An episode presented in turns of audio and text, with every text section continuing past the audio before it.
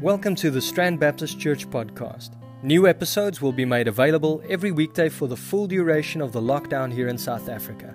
For more information, please visit our website at www.strandbaptist.org.za.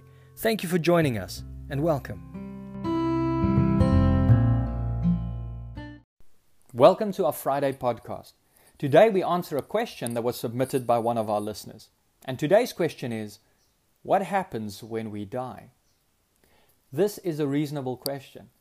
We've all had to wrestle with the reality of death at some point. Maybe we've lost a loved one. Maybe we've been diagnosed with a dread disease. Right now, we are in the middle of a pandemic that has claimed thousands of lives. It's hard not to think about our own weakness, our own mortality at times like this. What happens to us when we die?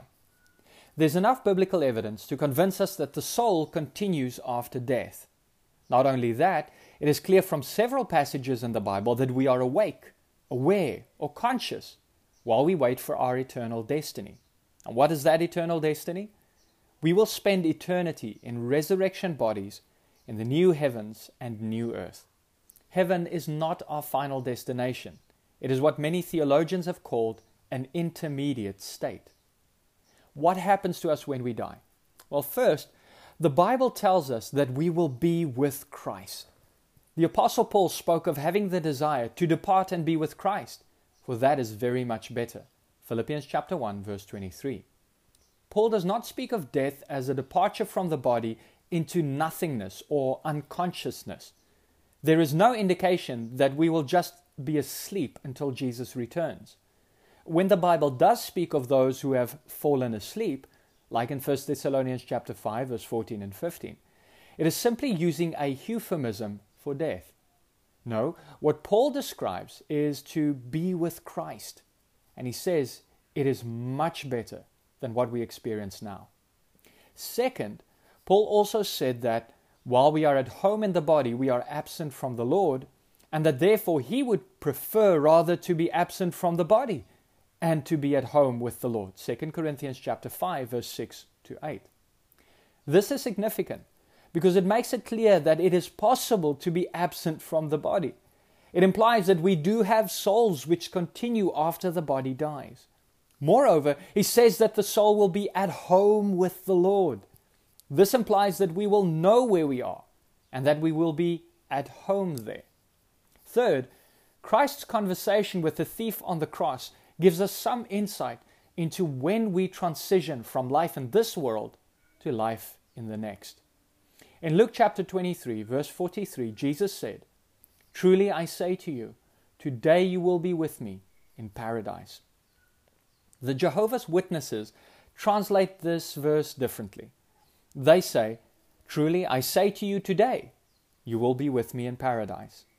Their translation gives the impression that Jesus gave the promise today, but paradise will only come later. But the original text and the context does not allow for such a reading. What did the thief ask of Jesus? Jesus, remember me when you come into your kingdom. Jesus Christ's answer assures the thief that he will not only remember him, but that the thief will be with him today. Fourth, the book of Revelation gives us numerous glimpses into heaven. Most relevant to our conversation is Revelation chapter 6, verse 9.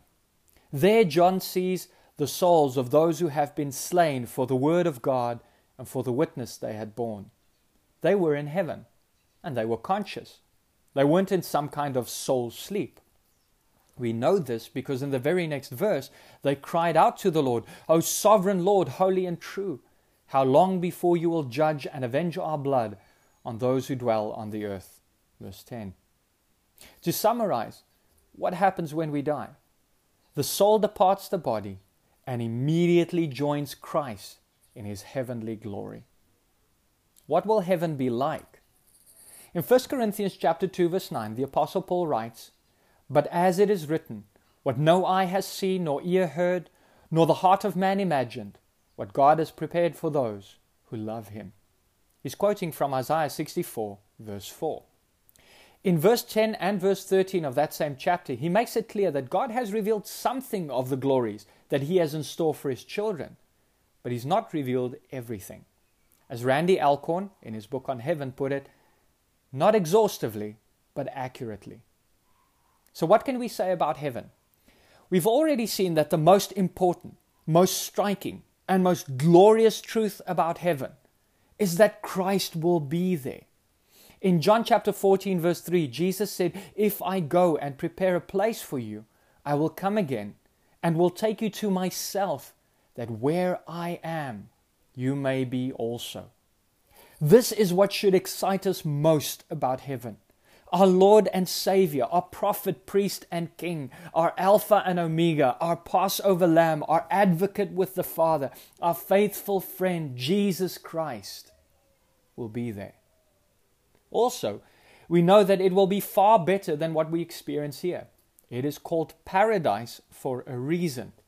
2 Corinthians chapter 12 verse 3. It is also called a place of joy.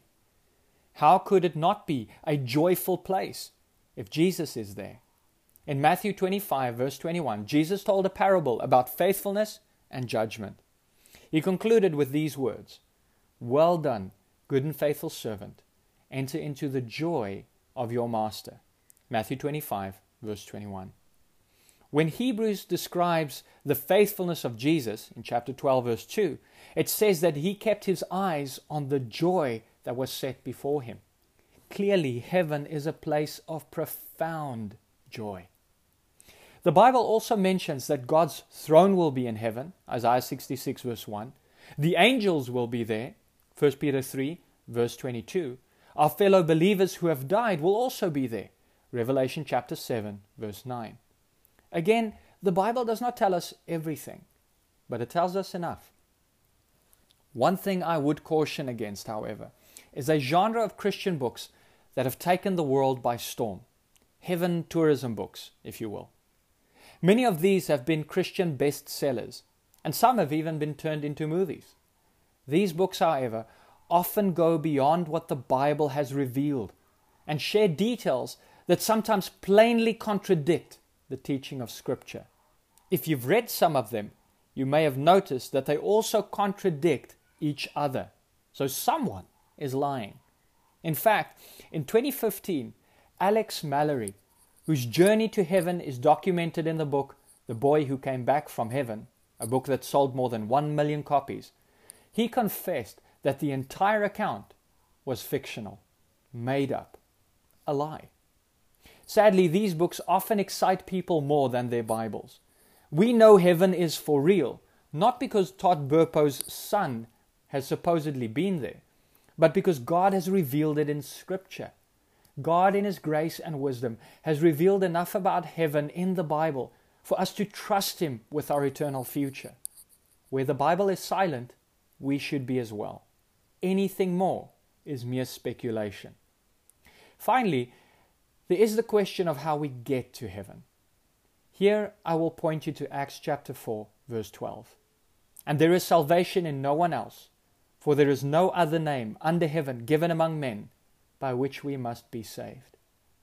The only way to be assured of our place in heaven is by repenting of our sins and trusting in the Lord Jesus Christ. If you haven't done so, I'd encourage you to do so now.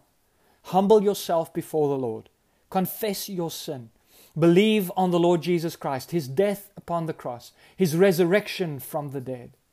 There's no other way to get to heaven. God bless.